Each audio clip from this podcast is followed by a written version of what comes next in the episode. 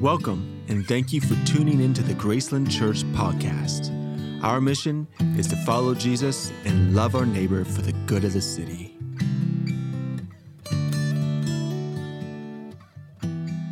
Thank you, Curtis and worship team. Little plug, that is off Curtis's album called Him Like. Come on, check it out. Spotify, iTunes. He didn't ask me to do that. It's a whole album of hymns that he's reworked. It's beautiful work. Curtis Parks is his name, good friend of mine. This upcoming week, my wife and I will celebrate 14 years of marriage, and we are excited about that. Some of you guys, like my kids, are thinking, you're so old. Others of you are thinking, you guys are just babies barely getting started.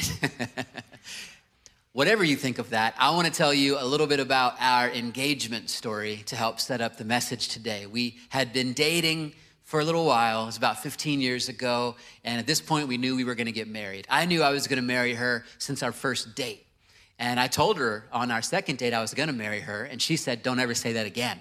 And so I waited a little while till she was ready. A few months later, we knew we were going to get married, and so we already had the ring. And we had this big date night, Philadelphia Museum of Art, Maggiano's, November in Pennsylvania. So it was a little cold, but it was beautiful. And I had the ring in my suit pocket, dressed up, suit and tie. I put it in a little baggie. You know, there's terror that you're going to lose that thing. And I was like, it's there. I kept on feeling for it. I didn't know exactly what I was going to do, but I figured the perfect moment will present itself throughout the course of the night, and I will seize it. And the first moment that came was we were on the steps, which are the Rocky steps. The ones he climbed up and celebrated at the top in the Rocky movie are at the Philadelphia Museum of Art right there. And we were there. It was gorgeous, and it was a great moment. And something about the realness of it hit me, and I just got terrified to actually do it. Now, it wasn't that I was scared to marry her. I was resolved in my direction. And the one that I wanted to marry. But something about the act of actually getting on the knee and saying those three words started to kind of paralyze me with a bit of fear. And I didn't do it. I let the moment pass by. And later on in the date, it was gorgeous. It was sunset. We were like on a second floor in the museum overlooking downtown Philadelphia. And I was like, if there was ever a moment for a proposal, this is it. And she knows it's coming. So she's got to be thinking, this is it. And I just, in my head was like, do it, do it, do it, do it. Oh, I'm so nervous. And the moment passed me by. I did not do it. True story. I was scared. And lo and behold, the entire date night goes by, and we are now driving home. It's about a 2-hour ride back to my house and where she was staying. And she's thinking, she told me this after the fact, I cannot believe he has not proposed yet. This was the night. He better have something incredible planned. I'm thinking, Lord Jesus, give me an idea. Help me overcome this. What is wrong with me? I blew the whole night. Thankfully, on the ride, I remembered there was this lake in the neighborhood right next to my parents' neighborhood where I had once pulled over a few years before that, before I even knew Jessica. There was kind of a light snowfall. It was a beautiful evening. And like a lot of young men in their 20s, I was wanting a wife, and I pulled over and I prayed for my future wife at this lakeside in the snow. And I said, oh, I'll take her to the lakeside and I'll tell her that story. So I took her, I told her the story. I prayed for my future wife here. We put on her favorite Norah Jones song. And in full, my kids told me they really wanted me to share this part. This is big time, too much information, but we had been on a long ride, so I really had to use the bathroom. There was no bathroom in sight. There was only woods around the lake, so I had to take care of business in the woods real quick. And then I came back to the moment, and I said, darling, my kids will never let me live that down. I said, darling, let's stand outside. It was kind of cold outside. Norah Jones is playing. It's the moonlight. It's the lakeside. And I'm kind of hugging her because it's freezing cold. And once again, I was like terrified. We probably sat there. It felt like 10 minutes. It was probably like 45 seconds. She's got to be thinking, get on with the show. Finally, I kneeled down. And it was like on rocks. And I kneeled on these rocks on my knee. And I popped the question, will you marry me? Thankfully, she still said yes after all the delay. What really struck me, though, is that even though it's just a few words, will you marry me, they mean so incredibly much And there's something about the significance of that moment and just those few words that the weight of it was just so impacting that sometimes it's difficult to say. It was like that the first time I told her I love you as well. And sometimes the most meaningful things in life can be expressed in the fewest words. In fact, you might remember some of the loved ones or family members in your life, or perhaps a teacher or a coach that first said, hey, I'm proud of you just for giving your best effort, or I love you just for being you. Or maybe a time where you were really struggling in your life and maybe felt like you were failing at something, someone that really had a significant voice in your life said, I'm proud of you. And it's just few little words that have such incredible weight. And I'm gonna do something I've never done today as far as I can remember, and I'm gonna preach a whole sermon on just 5 words. And these 5 words are the first half of the first verse of Psalm 23. And I just wanna submit to you that these few words, if they could get in your gut and in a deeper way, no matter how many times you've heard them, can still be transformative in your life. And I'm so grateful for a multi-generational church where we have men and women here who have served the Lord for decades that will tell me that they still find incredibly powerful new meaning in scriptures that they have read thousands of times when they're in their 70s and 80s. So don't turn off whatever God wants to do in your heart today just because you've heard this text 100 times. Here's what it is. The Lord is my shepherd. I don't do this a lot, but let's say it together out loud. The Lord is my shepherd. That is Psalm 23, 1a. The A just means it's only the first half of verse 1. You could meditate on this verse for a lifetime and not get out everything that is there. I believe that if God speaks this to you in a deeper way today, it could be transformative and change, once again, the trajectory of your life. A little bit of context for Psalm 23. It is, without a doubt, the most known chapter in the entire Bible in culture. It's, of course, been quoted at millions of funerals, and it's been shared with many people who are grieving, but it's not just for seasons of life when we're mourning or going through challenges. It is for all of life. The whole chapter is only 6 verses, and we're going to spend the next few weeks just in these 6 verses. King David wrote this chapter under the inspiration of the Lord, and he starts out by saying, the Lord is my shepherd. And it's fascinating. The reason David understood shepherding is because he was the shepherd of his father's sheep when he was just a teenager. So this psalm, interestingly, is written from the perspective of a sheep, which David understood because he took care of sheep. And God has inspired this word to us. In fact, we are compared to sheep more than 200 times in the Bible. So there's something very meaningful about this metaphor for us to understand our relationship with God. So let's look at 3 characteristics of sheep just to get started.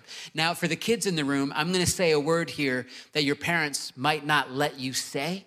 Just know that we're doing it in the context of the sheep. The most universally understood thing about sheep from every shepherd is that sheep are stupid. It's true. Kids, you can't call each other stupid, but sheep are stupid. Here's what a good parent would say. You aren't stupid, but sometimes you do stupid things. Sheep are actually stupid. I had a shepherd friend when I was in college who lived in England for a number of years and he was literally a farm boy in England. And I was researching this text a couple years ago, and I called him to talk through what it was like for him to be a shepherd. And he said this, sheep are terrible to work with. They are literally the dumbest creatures on the planet. A sheep's greatest ambition in life is to wake up dead. If there is a piece of barbed wire in a field, they will find it. They will all follow each other to the danger. Any opportunity to end up dead, and they will take it. Sheep need intense shepherding and are really frustrating to work with. Cows, you can train, along with many other animals. They can be easy to work with, and they're very habitual, but not sheep. There may be 9 to 12 acres of good grass with plenty of water to drink. But if there is one small gap in the fence with red clover, which is a poisonous plant for sheep, on the other side. They will file one by one through the hole in the fence to get away from the green pasture and eat the poisonous plant because their ambition is to wake up dead. Of all farm animals, it's interesting how the Lord picked sheep to liken us to. He could have picked cows or camels, but the use of sheep over 200 times in the inspired word of God is not accidental. Now, I personally am not offended at all that God has compared me to a stupid sheep, because I've come to know myself and I do a lot of stupid things. Can we be honest in the house of God and raise our hands? Who here does a lot of stupid things? I bet you just this week, you can think back to a time where you might have said something in anger or you just slipped and you thought to yourself, why in the world did I say that?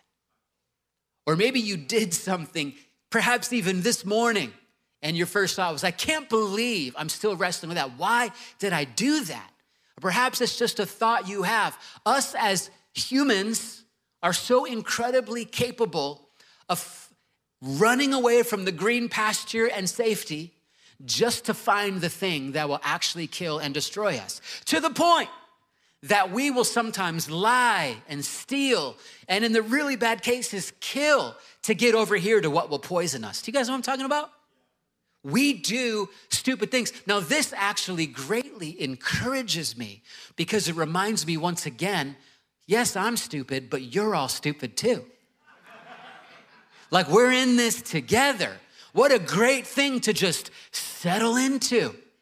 Sheep are entirely dependent on their shepherd. And it's so wonderful that we have a very good shepherd. Number two, sheep are dirty.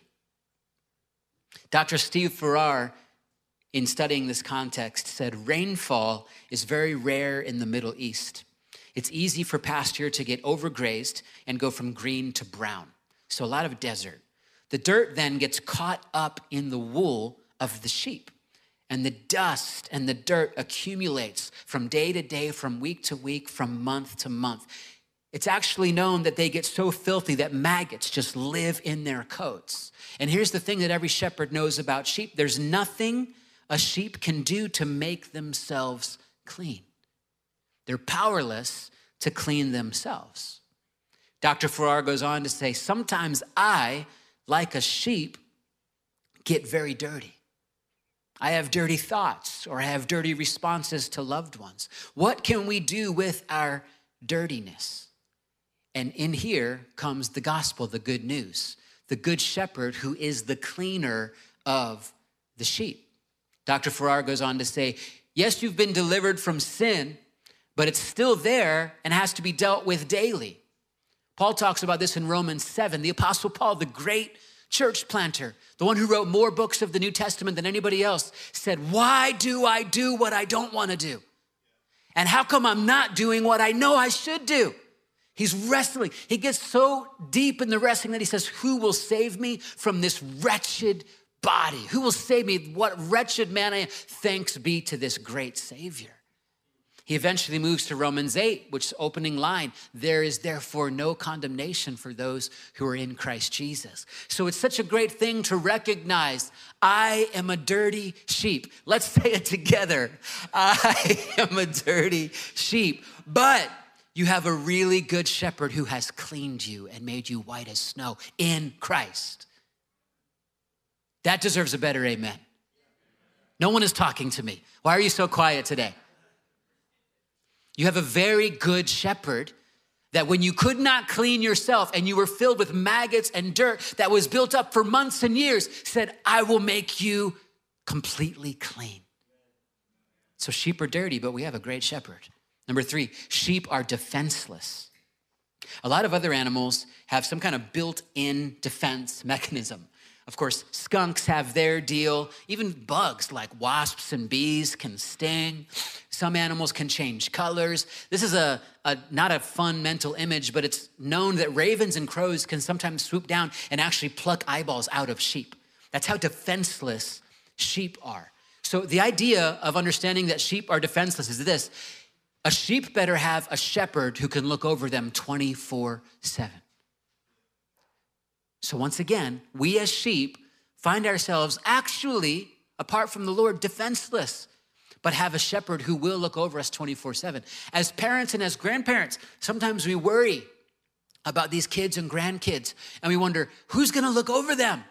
They seem like sheep going out to the slaughter, out into the world, and we can't completely look over them. We can do our best, we can love them, we can be a covering for them, we can try, but the good shepherd will look over them 24/7. We have a very good shepherd.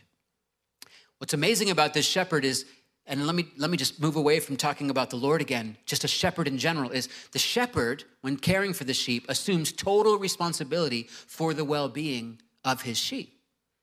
The sheep do not know how to care for themselves because they're so susceptible to wolves and lions and bears and have no defense. So the sheep desperately need a shepherd. And number four, the primary responsibility of the sheep is to follow the voice of the shepherd. The sheep can't be wise by itself, it's stupid. The sheep can't be clean by itself, it's dirty. The sheep can't defend itself by itself, it has no defenses. What can the sheep do? Listen and follow the voice of the shepherd. And listen to what Jesus said about himself in John 10, 27. My sheep listen to my voice. I know them and they follow me. I give them eternal life and they shall never perish. No one will snatch them out of my hand. We all have to deal with the question in our lives of how we will live, how we will make decisions. What is the strategy for how to approach this mess of life? And I empathize with those that are coming up as kids right now. You know, my children and some of the young people in here are being raised in the 20s. But it's not the 20s that we normally think of, like the roaring 20s of the 1900s. It's the 2020s, and it's gonna be an incredible decade, and we're so thankful for these kids, but they are facing an amount of possibilities and options and information and voices far beyond what any of us faced that didn't grow up with this technology. So many people trying to tell you how to make choices.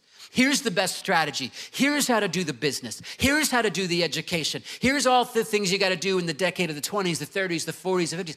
All of these voices coming at us all the time. What is our strategy? Same with our church. God is doing a beautiful thing at Graceland Church. We're preparing very intentionally for the growth we believe. I mean, he's bringing growth through the summer too, but that we're believing God is bringing this fall as everyone kind of comes back together and going into 2022. But what is our strategy for how to make decisions? How do we think through this? And let me just say it this way, when it comes to your life, your career, your relationships, when it comes to this church, make your primary strategy listening to the voice of your shepherd. Done. Yes, seek counsel. Yes, do your best. Yes, get an education, but be careful because we can so quickly slip into actually believing all the other voices that we hear that are actually just what? Fellow stupid sheep. Like imagine being a sheep among the other sheep and being like, you know what, that sheep has it going on. That sheep, they only have like 54 maggots. The rest of us have hundreds. How did they do that? Let's listen to whatever that sheep says. Well, guess what? It's fine to learn from others, obviously, but that sheep is still a stupid sheep that has no actual real wisdom, no actual power, no actual ability to see beyond, to see the bigger picture. It's only the shepherd. So let me just encourage you, and I feel the desire to plead with you to make your strategy in life listening to the voice of your shepherd. And let's just talk about how amazing this shepherd is.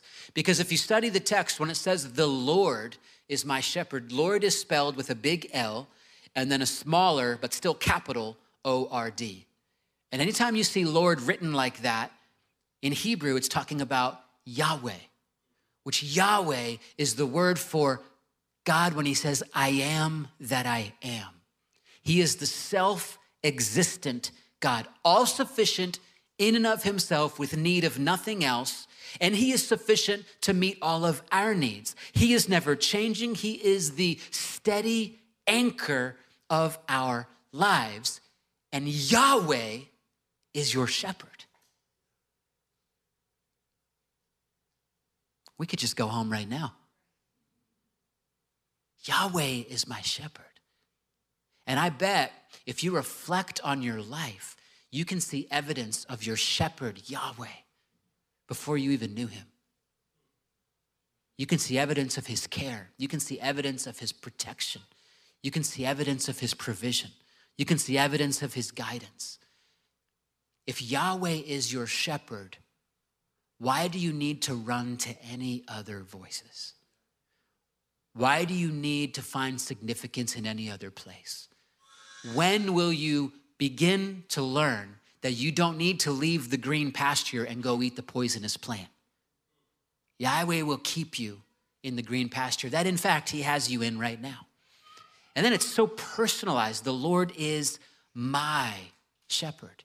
You know, I do a lot of counseling with people, and I also have a lot of pastor friends and friends in business and in a lot of creative industries. And one of the most common complaints I would say that I hear is, I just need a mentor. I just need someone to guide me. I'm so desperate for understanding. I need wisdom for how to approach my life. I need to see better. I need power. I need deliverance. I need hope. I need understanding, and I need encouragement. And while it's good to have mentors and therapists and spiritual directors, I'm so all for that stuff. It's good to have pastors like myself and our team here in your life, and that's all very biblical. But guess what? Yahweh is your guide. Yahweh is your power. Yahweh is your encouragement. Look to Yahweh. Look to him. Hold to the promise that you personally can say are my shepherd, Lord. I love that. It's also interesting. One scholar said it's possible to know the Lord in the sense of salvation, but to not really know him in intimate fellowship. And I think we see a lot of that sometimes in our context, a Bible Belty area, and there's a bit of a Christian subculture here. There's a good amount of people that would name the name of Jesus and maybe even name a church, maybe even name a Bible study or something that they're a part of. But at the end of the day, calling on Christ as Savior is good and beautiful, and you should do that. But actually walking closely with your shepherd in intimacy is a different thing. It's kind of like how my wife and I, we don't live near our biological family. Both of our biological families live up in Pennsylvania, a good distance away. And that biological connection is great, but that alone does not sustain our relationship. I actually take upon myself the responsibility to call my parents quite a bit. I've told you this. I call my younger siblings quite a bit. With my siblings, I feel this as their older brother. I don't want to just be absent from their life, so it's on me to stay connected to their life because the biological connection is not enough. I want to be in active, intimate relationship with them. And as my parents get older, I want to be able to love and care for them and know their stories and what they're thinking about, dreaming about, worried about, but it takes the connection. And it's the same with the Lord. You can name him as Savior and bear with me, be like biologically connected by the blood of Jesus. Praise God. Thank you, Lord. Good thing. But if you don't walk closely with your shepherd, you won't be intimately involved with him. David is speaking from a place of intimacy with the Lord. The Lord, Yahweh, is my shepherd.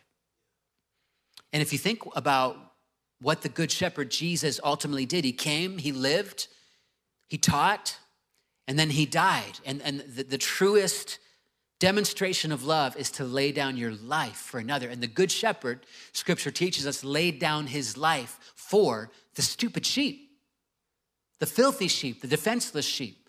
Then he overcame death in the grave, raised to life again, And then he said, I'm going to ascend back to the Father, but I'm going to send to you the gift of the Holy Spirit. And today we're remembering the day of Pentecost, when that promise that Jesus gave to his early disciples was fulfilled. If you look at Old Testament, the Holy Spirit could come upon people, could do things, could show up in someone's life. In the New Testament, the new covenant, the age of grace that we are in, the Holy Spirit literally infills us. Scripture talks about being baptized in the Holy Spirit for power to be a witness, for power to live in the fruit, love, joy, peace, patience, kindness, goodness, faithfulness, gentleness, and self-control. We ought to be seeing those things in increasing measures in our life. And I've been thinking about this. The fruit of the Spirit is not just meant for how we treat others. The fruit of the Spirit is meant for how you treat yourself. Are you being more gentle with yourself? Are you being patient? Are you being kind? I full-heartedly believe that evidence of walking more closely with the Spirit of God is more gentleness with yourself, because it's more understanding that this whole gospel is all about the great shepherd and us just saying yes to it. So I'm praying for just a fresh outpouring of the Holy Spirit in our church family today. Are you with me? And when we think about being guided by the shepherd, we have to think about the whole Trinity. The Trinity means God the Father, God the Son, Jesus, and God the Holy Spirit, three in one. Equally God, but yet three distinct parts. Jesus said, I send the Holy Spirit to guide you, to direct you, to comfort you, to teach you all things. So in a very real sense, the way Jesus is shepherding us is through the Holy Spirit. And in a very real sense, when we are following our shepherd, we can say, God, my Father, thank you for calling me your beloved daughter or son. Thank you for making way for me. Jesus, the Son, the King of Kings. My big brother, thank you for laying down your life. You know, Adam was the first man and failed. Jesus was the second Adam, the fulfillment of the plan for mankind. Thank you, Jesus, King of Kings and Lord of Lords. Holy Spirit, thank you for guiding my steps and filling me with all truth. Thank you for comforting me when I suffer. Thank you for being my shepherd. Altogether, Yahweh, thank you for leading me on. Yahweh, thank you for being my shepherd. This is good news. Are you guys with me? As the band comes, I want to share one last story, and then we're going to sing that song again, You Are My Champion, because our shepherd is our champion. You know, when sheep would gather at a water basin in the Middle East, there would be sheep from lots of different shepherds. So all of a sudden, there's multiple shepherds hanging out, and then tons of sheep just all mixed up, drinking from the same water because there wasn't that much water available. And any shepherd you talk to will say, in order to leave that water basin, all the shepherd has to do is say, hey, my sheep, come on with me. Come on with me, my sheep. If I was a shepherd, I don't know what Nathan the shepherd is leaving. Come on, sheep. And all of my sheep would immediately get up and come with me because they know and recognize my voice. That's the one thing, again, that's the one thing the sheep has going for them. That's all you got, my friends. What a great thing to be able to say, man, I'm stupid. Man, I'm dirty. Man, I'm defenseless. But man, I have a great shepherd. I have a shepherd that is Yahweh. I have a shepherd that is with me. I have a shepherd that loves me. I have a shepherd that lays down his life for me. And we in this world, we're like all the sheep gathered at the water basin. And let me just encourage you, we need to understand that sometimes our shepherd will say, hey, come on with me now. Like we're not just running with the crowd of all the people. We're following the voice of the King. Let's stand together. Lord, help us to be more aware of your shepherding in our lives. Church, as you just stand, let me invite you to enter into just some reflection and prayer. Perhaps some of you don't know the Lord yet. Perhaps you have not met your shepherd yet. And I want to just invite you to say, Lord, I want to know you. I want to know the voice of the good shepherd. I want to be able to say the Lord is my shepherd. Because there are bad shepherds. Sometimes we can let money be a shepherd. We can let selfish ambition be a shepherd. We can let popularity be a shepherd. We can even let political correctness be a shepherd. There's a lot of shepherds out there that are bad and they're false and they have promises that don't work. So maybe you just need to say, I wanna forget all these other voices. I wanna forget these bad shepherds, and I wanna be able to say, the Lord, Yahweh, is my shepherd. For others of you, I just want you to reflect and remember the first time you met your shepherd. Think back on the evidence of his shepherding in your life. Lord, we thank you for your faithfulness. Lastly, I want to encourage all of you to ask this: what is the voice of my shepherd saying to me right now?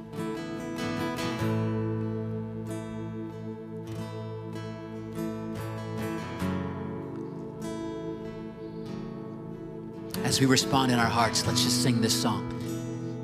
Let's lift our voices and let's remember that the shepherd is our champion. Before I pray the benediction, reminder, check out the summer community groups. If you want to be in the Pilot Bible College class, talk to Brad out there or talk to me. Let me pray this over us when we dismiss. May the God of peace, who brought up from the dead Jesus Christ, the great shepherd of the sheep, may he equip you with all you need for doing his will. May he produce in you, through the power of Jesus Christ, every good thing that is pleasing to him. All glory to him forever and ever. Amen. Love you guys. Have a great afternoon.